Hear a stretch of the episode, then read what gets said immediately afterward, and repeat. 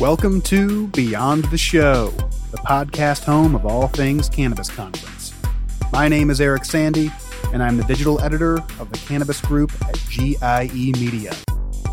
We're continuing our on again, off again California narrative here, following up on recent interviews with Jared Schwass and June S. Lee, and we're very pleased to have Steve Allan on the podcast this week.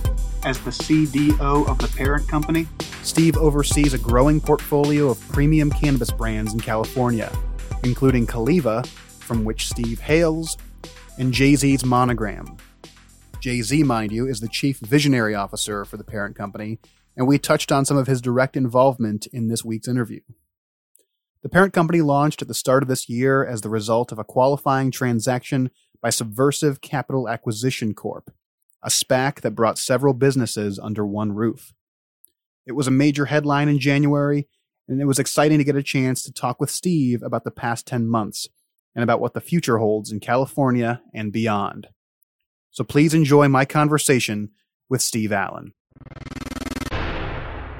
Well, thank you so much, Steve, for joining the show this week. Very glad to get a chance to connect with you and just get a sense of where the parent company is as we sort of round the bend on this first year here in, in 2021.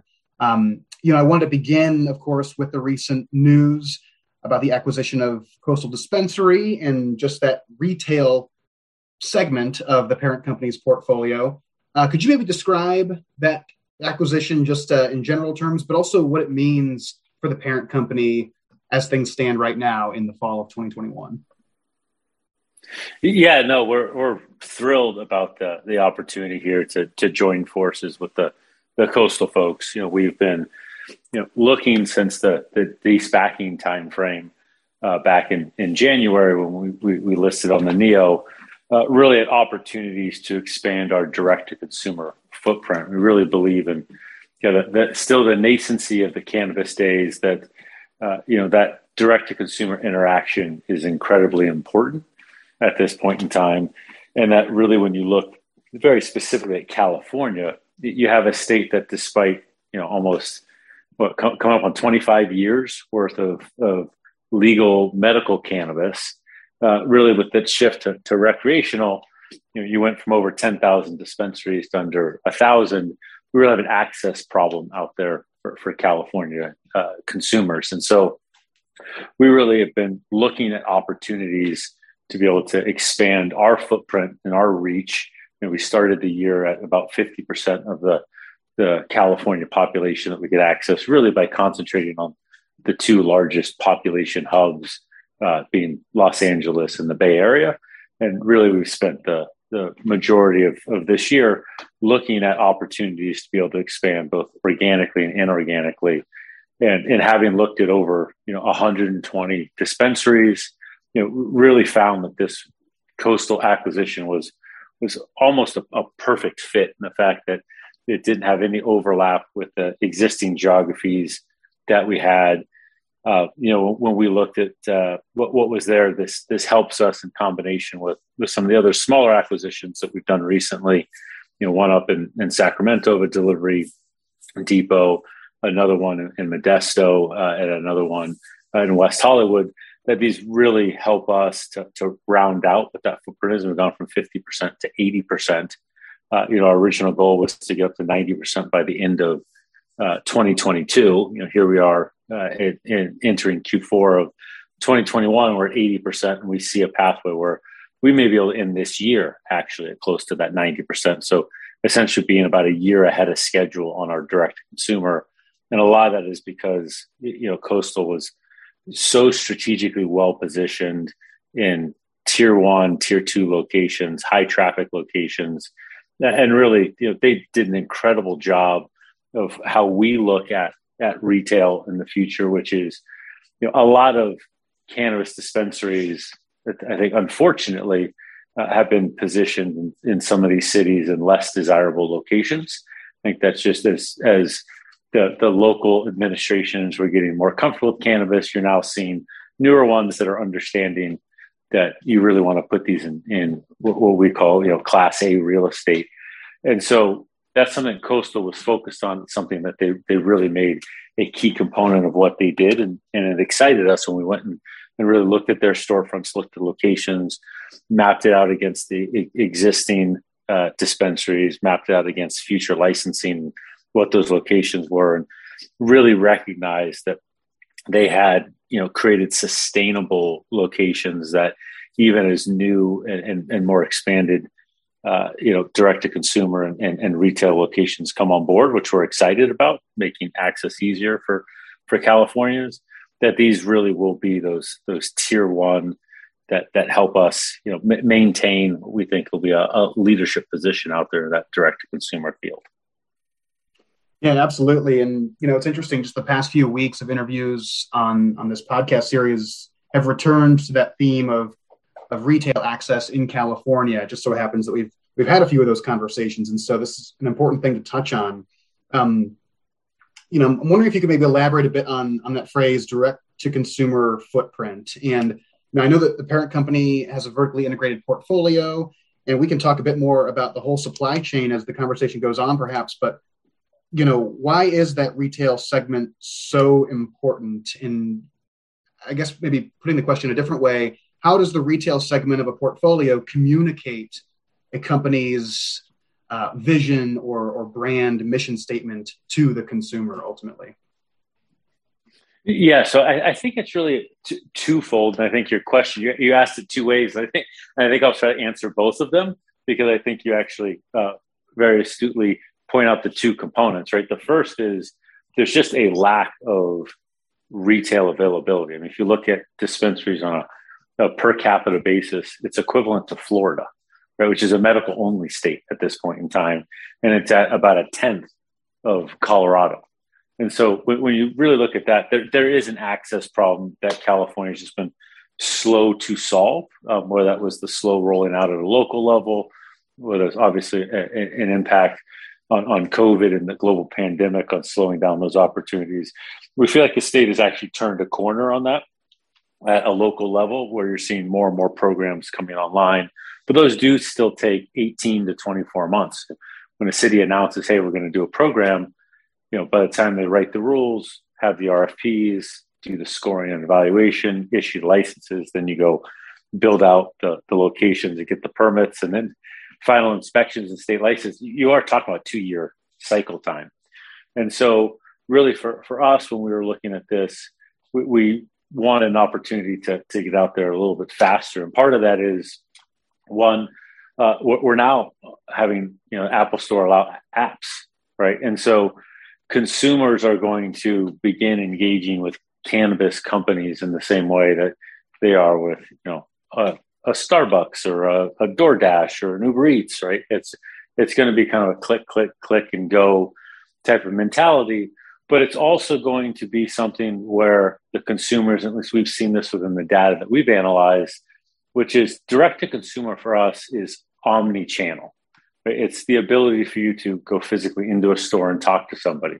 It's the ability for you to have a video chat online with somebody uh, it's the ability for you to place an order and you know drive up and, and pick it up quickly and get in and out of the store or even get it brought to you curbside depending on which which locality you're in uh, or order it for delivery to your house right? So again it's know, this concept of cannabis on your terms which again let's let's take the word cannabis out of that right? You can get that from Home Depot. You can get that from Safeway. I mean, you you name it, you can get it from different providers of consumables out there. I mean, heck, you can even get from uh, you know alcohol companies at this point in time. And so for for cannabis, this really is just about catching up to what the consumer experience is in other areas to make it just as easy and just as accessible for them. And so when we're looking at opportunities out there, we really are looking for great retail locations that allow for consumers who do want to go into the store to, to enjoy and, and, and get that experience itself. But we're also looking for locations where we have the ability to overlay our proprietary technologies to be able to allow for a great experience for online ordering. And at this point in time, you know, online ordering is 50 to 60% of the, the transaction volume that we're seeing uh, within our retail store footprints. And so when you add all that together, you really recognize that consumers need that convenience, and that's our responsibility to be able to provide that to them. and that's really where we've been, you know, myopically focused here over the past five six months is how do we really drive to the correct locations to be able to fulfill what that vision is. We're going to continue to, to, to do organic application. We'll continue to look at how we solve density questions and a lot more of that organic apply and build up. But right now, with this opportunity that exists, with the apps now being allowed, and, and hopefully what will be a, a safe banking down the, the time horizon, which hopefully will allow for credit cards and whatnot.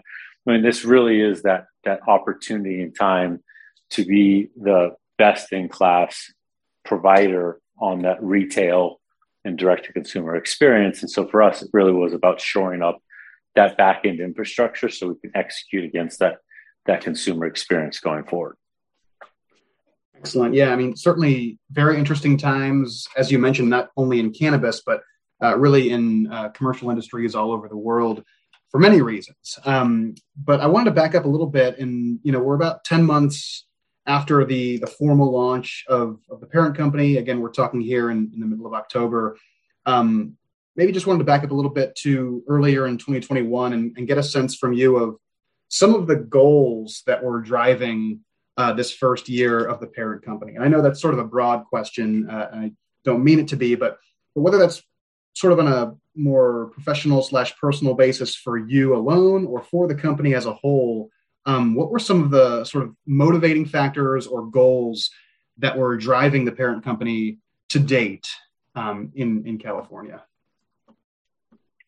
Yeah, that's a, a great question. Um, I think first and foremost, you know, we were bringing together essentially three best in class operators in, in California with a, a capital sponsor being Subversive Capital. And so, you know, bringing together three companies in a de-SPACing process you know, uh, a, a key focus for us was how do we integrate these? Because ultimately, our goal, right, is to be the most impactful cannabis company that we can be, and and really within California, that's about taking this this vertical integration. That's really a requirement because of the nascency of of the industry itself. You don't you don't have an established stable supply chain that you can feel comfortable relying upon while you know continuing to deliver that consumer experience on a consistent basis. And so you really do have to be you know more or less vertically integrated to do that. That's why these companies came together under under subversive.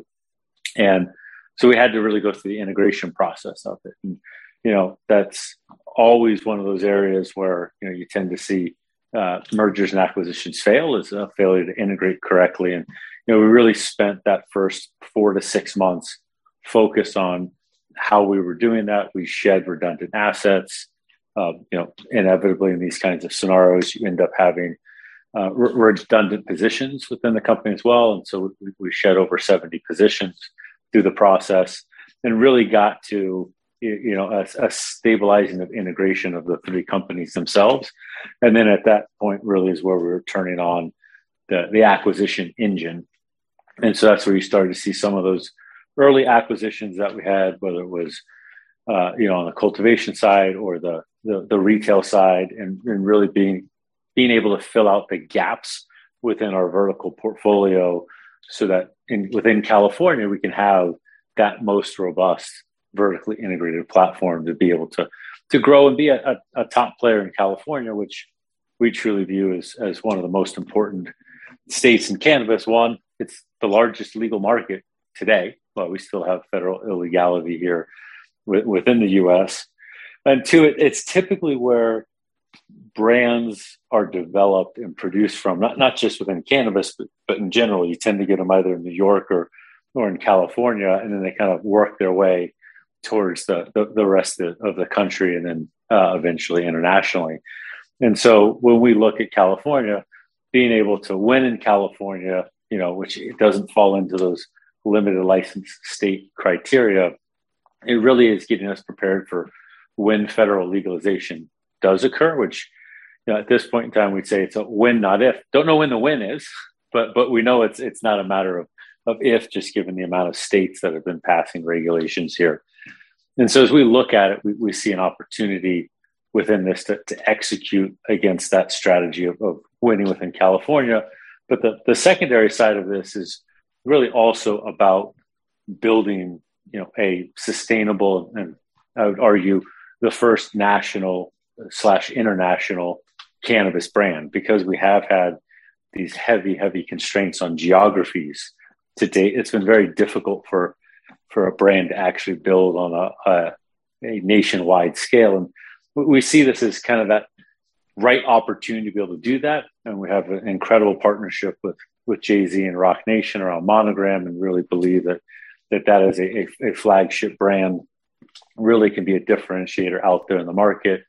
We've recently brought on a new CEO, Troy Datcher, comes with you know 30 years of CPG brand building and marketing experience, and really is helping us to to begin to navigate what that looks like. And so we're you know in in conversations about partnerships that that we can do within other states because we're not looking to go you know spend 100 150 200 million dollars in every state to go build up uh, this redundant infrastructure we actually have an eye towards kind of long term when you are going to have interstate uh, transactions taking place. And so, really, we're looking for the best in class partners out there, have them work with us to produce and develop Monogram, and then be able to, to provide those products out there into those markets, meeting the, the standards and specs that, that we've put together. And so, that's the other like, major initiative that we've been working on here throughout the, the first part of the of the year, and you know we're, we're hopeful that sometime here in the, in the next one or two quarters we'll be able to to provide additional information to the market about how we're looking to execute in some of those other markets, with obviously a keen eye towards uh, New York as the other brand building state. Yeah, you know, I think the whole brand building, brand development conversation is uh, it's fascinating right now for for some of the reasons you mentioned there, and and for a whole host of other reasons. And especially when set against this idea of when, not if, with regard to, to federal legalization. You know, it's certainly interesting to watch uh, the political trends and the political winds continue to mount. Um, but the but the way that brands are being built and developed alongside that is is a very interesting topic in its own right. So I wanted to go back to you know how you had mentioned that vertical integration is almost a you know de facto requirement in California, such as the way the market has developed. But I'm wondering in that vertical integration conversation if you know having some sort of retail component uh, like like the recent coastal acquisition news and other acquisitions and other retail channels if that's a super important component in building a brand meaning does having vertical integration and having a retail component under that umbrella help to build a brand like monogram because you can meet the consumer where they are where and when that brand is being built if that makes sense yeah, so I think you're you're spot on here, right? Which is the the consumer experience for them is about the the, the retail and the product side, right? And so um, ultimately, at this point in time, there's still you know uh, uh, a vast majority of people who are not cannabis users or fall into the canna curious bucket, but not the canna educated bucket. And so a lot of the ways that you are actually receiving that that education is you are going and having these conversations with the the bud tenders or wellness consultants within these dispensaries or retail outlets. And so, you know, we, we see the ability to uh, provide uh, meaningful, transparent, accurate information to the consumer to help them make an, an informed decision is important at this uh, at this point in time. But th- there have been plenty of, of situations where you know we've been able to to get a consumer through what is a very difficult customer acquisition journey for a a branded product company because you really have limitations on marketing. Right, you can't go buy television advertisements. You, you, you even have constraints on where you can stick billboards now. Uh, you know, there just really isn't the same level of tools that exist in most CPG categories to be able to educate and, and win over the consumer to your product. And so let's say you do go through that whole experience, you do win that consumer over, and then they go to source that product.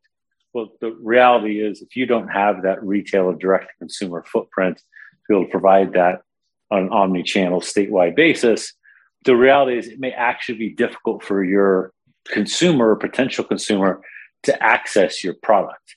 And so if you've just created another barrier to them because either that store that you send them to has it out of stock or they don't have their inventory up to date, or we've even had situations where the inventory is in the back, but they haven't brought it to the front yet. the consumer can't get that product because they just don't haven't yet stocked the shelf, even though it's sitting back in a receiving uh, area within within the dispensary. Uh, we've had other situations, uh, candidly, where we've seen it because we will we'll go in and we'll do um, bud tender trainings and some of our, our, wholesale clients, and you'll go through the process and you'll you'll explain, and then we send in secret shoppers afterwards, and the secret shoppers will come back and and essentially say, "Hey, actually, you know, I asked I asked these questions about these these parent company branded products, and you know, here, here's the answers I got, which." You're realizing aren't necessarily accurate portrayals uh, and so you, you really do end up in, in those types of situations, uh, really controlling that consumer experience inside of a shop or inside of a digital forum for them really allows them to, to be able to ask those questions, learn about the product, and you as the the, the CPG you know producer, the branded product producer, know that the right information is getting communicated across. Now, look, 10 years down the road, are we going to be, you know, having these same types of issues? No, because you know, the market itself will have matured, the consumer education will have matured, uh, the, the, the marketing, messaging, education components will have matured, and so we'll, we'll see a, a much more reliable and typical CPG environment, you know, melding together with with a retail environment. It just doesn't exist there today, and so part of the way I, I kind of draw as a, a parallel is it's kind of like when Starbucks is trying to introduce coffee as a differentiated product, right? Not as as a thing that we all saw as you know this kind of thick sludge that you, you, you could pick up at a convenience store, or, you know, maybe at a diner type of thing, uh, but was actually something where it's a product that could be elevated, incorporated into your daily lives, and could be customized to match what your need state was. Well, you know, to be able to do that, they had to have those retail footprints to be able to help educate the consumer and guide them through that journey. That's really what we're looking at right now and seeing that same opportunity to be able to do that and, and be able to develop what that experience is for the consumer. And that's where I'm saying it's kind of a prerequisite.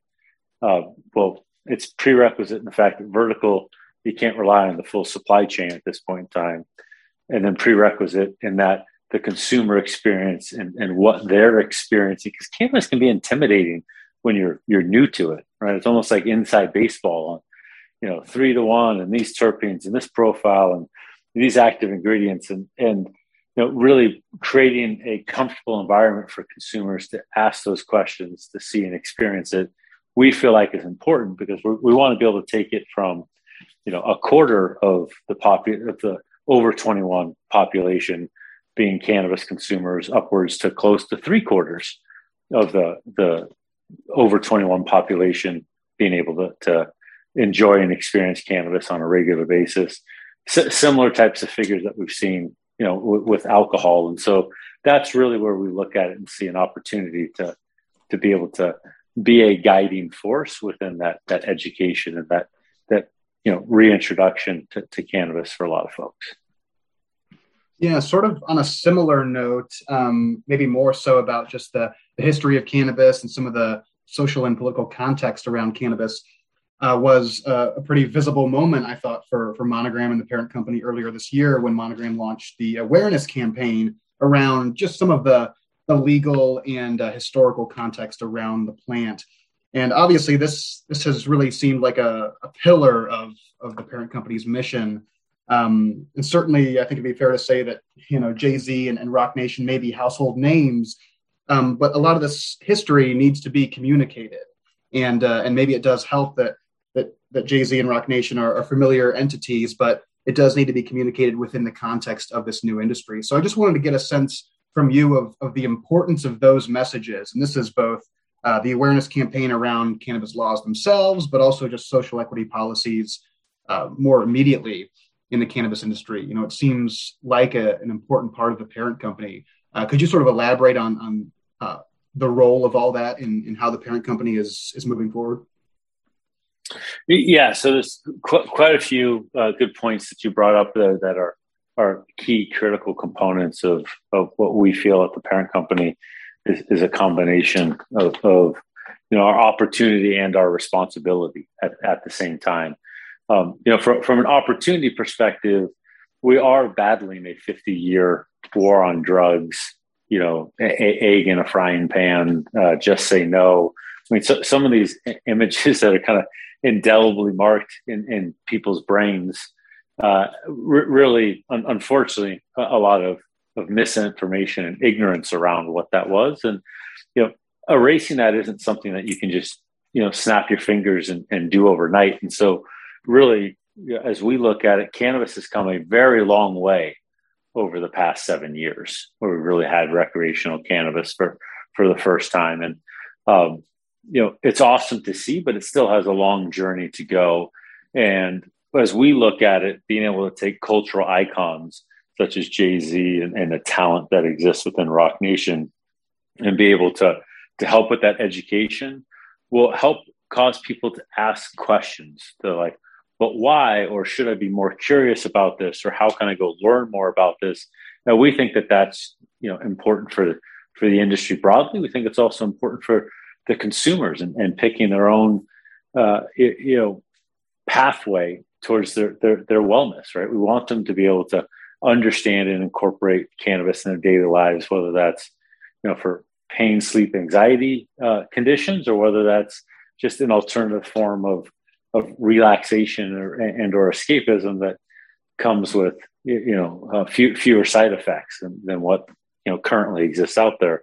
So for us it's really important that we're out there helping to educate, helping to raise that awareness and solve some of these awareness problems. And so, you know, our, our hypocrisy campaign and our state lines campaigns were really to help call some of those things out. Whether it was the idea that, you know, on a border between, you know, Colorado and Wyoming, you, you, could literally have a scenario where you're having billions collected in tax revenues or if you have an ounce of weed, you could go to jail for over 10 years. And you're like, it's, it's kind of incredible to think that you crossing a, a, a, invisible boundary causes you to have what, one perspective or another perspective on the exact same plant that exists there. Um, some of the other hypocrisy campaigns, as you saw, you know, running across the country, you know, calling out some of these these rules and, and, and laws. And one one of my favorite is you can uh, light light a light a joint with a flamethrower and you'd get arrested in, in, more states for the joint than you would for the flamethrower. and it's just kind Amazing. of incredible when you think about it from that perspective. And so we look at it as part of the the role and responsibility and opportunity combination here that exists for the parent company and our and our partners uh, is really to be able to elevate that awareness, create that awareness, bring some dignity to cannabis because it's it's actually having to dig itself out of a reputational hole that you know isn't well deserved, but ha- has just occurred over 50 years. And so you know, that that's part of what our, our goal is is there specifically on that awareness side. Uh, another key component that we view as a a core foundational responsibility of the parent company, and frankly, that we believe for for all large cannabis operators because we do believe over time you know you, you are going to have you know consolidation that occurs but there's this unique opportunity this unique window that exists right now which is there's there's really I, I can't think of any time in history at least not during my, my lifetime uh, where you can look at it and say wow there's a business that exists out there that already has tens of billions of dollars of demand embedded. It's essentially, in most cases, being serviced by an illicit market. And so you've got this opportunity to take consumers, provide them a better quality product, a cleaner product, a more consistent product, a more consistent experience. So you're improving their experience while just meeting a, an embedded demand that exists there. And so we're really creating a, a 30, 40, 50 year growth cycle here within cannabis. And it's almost indicative of what we've just seen happen in technology from the 80s, 90s, early 2000s up to where we are right now. It's it's this incredible growth cycle of innovation and learning and incorporation into the daily lives. But if we go look at, at you know the technology industry as an example, you're talking about low single digits of diversity around the, those that are the, the owners operators of these businesses those that are the financiers of these businesses. And so you really don't see that that diversification that could potentially exist there. And, and we look at it and say it's it's something that you got to do at the at the beginning when when the when the roots are being sprouted. It's not something that you can add once you you've, you've grown out a redwood forest right? It's it's too late when you have those giants like hey we're going to try and create some diversity uh, opportunities and we're going to try and create a more robust uh, experience you know, a, a, across the platform. Well we can do that in cannabis. Like that's the, the really exciting part about right now is that we are in the early stages of it. We do have the opportunity to attempt to, to right some of the, the wrongs the war on drugs have, have caused that disproportionately targeted people of color. And we have a chance to do it by establishing a supply chain today that is diverse, that does include these entrepreneurs of, of, of color within cannabis, that does create this, this framework that allows us to really start to build it from the, the beginning. And you could almost, you know, it, it you know may sound a little hyperbole. You could, you could almost like a, a PayPal mafia type of thing, or if you go and you you actually kind of neural network or you build off of what happened within the technology space, you can see how early entrepreneurs and early successes then went out and built, you know, the, the versions two, version three, version four of the future, and really kind of created this almost coaching tree type, type of scenario. And we feel like that's something that we can impact and influence right now. And we feel like the uh, both local level and state level government officials have done a really good job of trying to incorporate the concept of social equity into their programs. I'd argue New York's probably doing the best of it at a, at a state level. Um, but there's there's hiccups, there's bumps in the roads, there's learnings. I mean, unfortunately, you've seen Los Angeles, you know, get mired in two years worth of, of lawsuits that actually lost some of those entrepreneurs tens of millions of dollars. Uh, but we're learning, we're, we're evolving, we're figuring it out, and we think that there's this, this great opportunity that exists. The problem is there isn't the access to the funding. With this being federally illegal, uh, you don't have traditional access to capital, which is already difficult to have acquired for, for an entrepreneur of color without the fe- federal illegality overhang. And so, really, what we saw is that there's a funding gap that exists right now.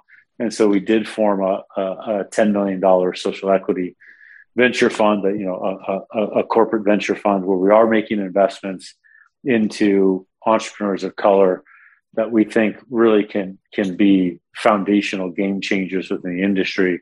Whether that's what we've done with with Peaks and Jesse and what he's thinking about from a consumer branding experience all the way through even you know how an nft lens can, can come across and and provide additional value within the space itself as it's first getting started or or what whitney is doing with, with josephine and billy's you know a, a retail experience targeted towards women of color uh, really trying to, to cater to to their needs and and kind of a, a speakeasy throwback concept. And she wants to build you know chains of this across the country that really are catering to and providing an experience to to women of color on campus.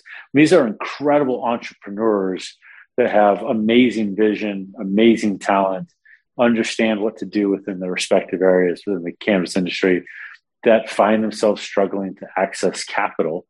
And we find ourselves being that bridge and, and initial capital trying to do that. And then hopefully to get others to to co-invest alongside or to follow on and, and really start to build these uh, visions and build these these businesses that then you know are incredibly important is for for the Jessies and the Whitneys when they've done that to then be coaching others and then to hopefully find financial success and then reinvest some of that profit back into the next wave of, of entrepreneurs and you know for us we feel like this is such a seminal moment within the cannabis industry to be able to, to do this. And you know, we're really hoping this serves as a as an example to others. We know, you know, 10, 10 million is both a lot of money and not a lot of money, right? It really needs to be a billion dollars if you're talking about really supporting wide scale. Um, and so we're hoping that as an industry, we can demonstrate by example and have others uh, follow along. And then if we can do that and we can build it on local levels and state levels and eventually national levels,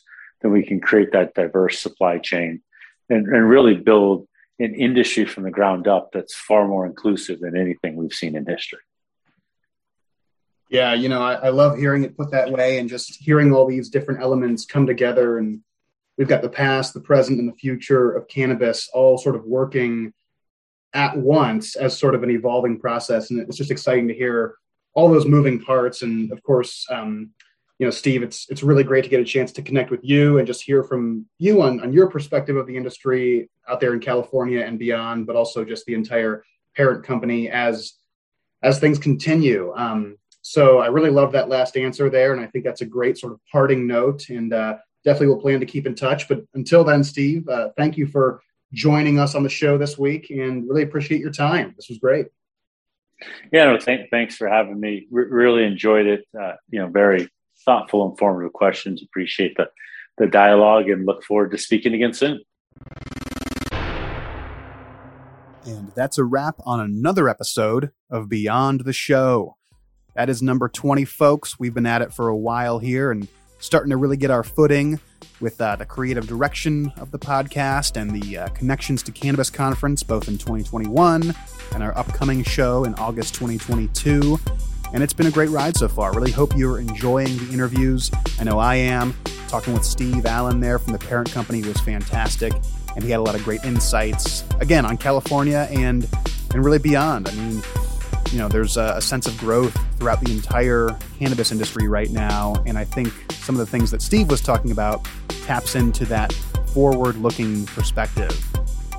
I also wanted to shout out while we're here the October issue of Cannabis Business Times. Make sure if it's not sitting in your mailbox or, at your office or at your home that you're checking it out at cannabisbusinesstimes.com. We've got Ball Family Farms from Los Angeles on the cover. And just wanted to point to uh, the quick tips that's in every magazine. Quick Tips department uh, this month features four tips to meet consumer demand in growing cannabis markets. Just like we're saying, all these markets are sort of growth oriented. Uh, the sky is really the limit in cannabis. These are the early years, and you're going to want to make sure that you and your business are doing everything to meet that demand where it's going. So, we've got a couple tips for you in this issue. And of course, coming up soon in our December issue, that's the issue at the end of the year, every year, where we roll up dozens and dozens of different tips for cannabis businesses. So make sure that uh, if you don't have that subscription already, make sure you get that in so that the December issue can come right to you wherever you are. In the meantime, every Friday, meet me right here on Beyond the Show.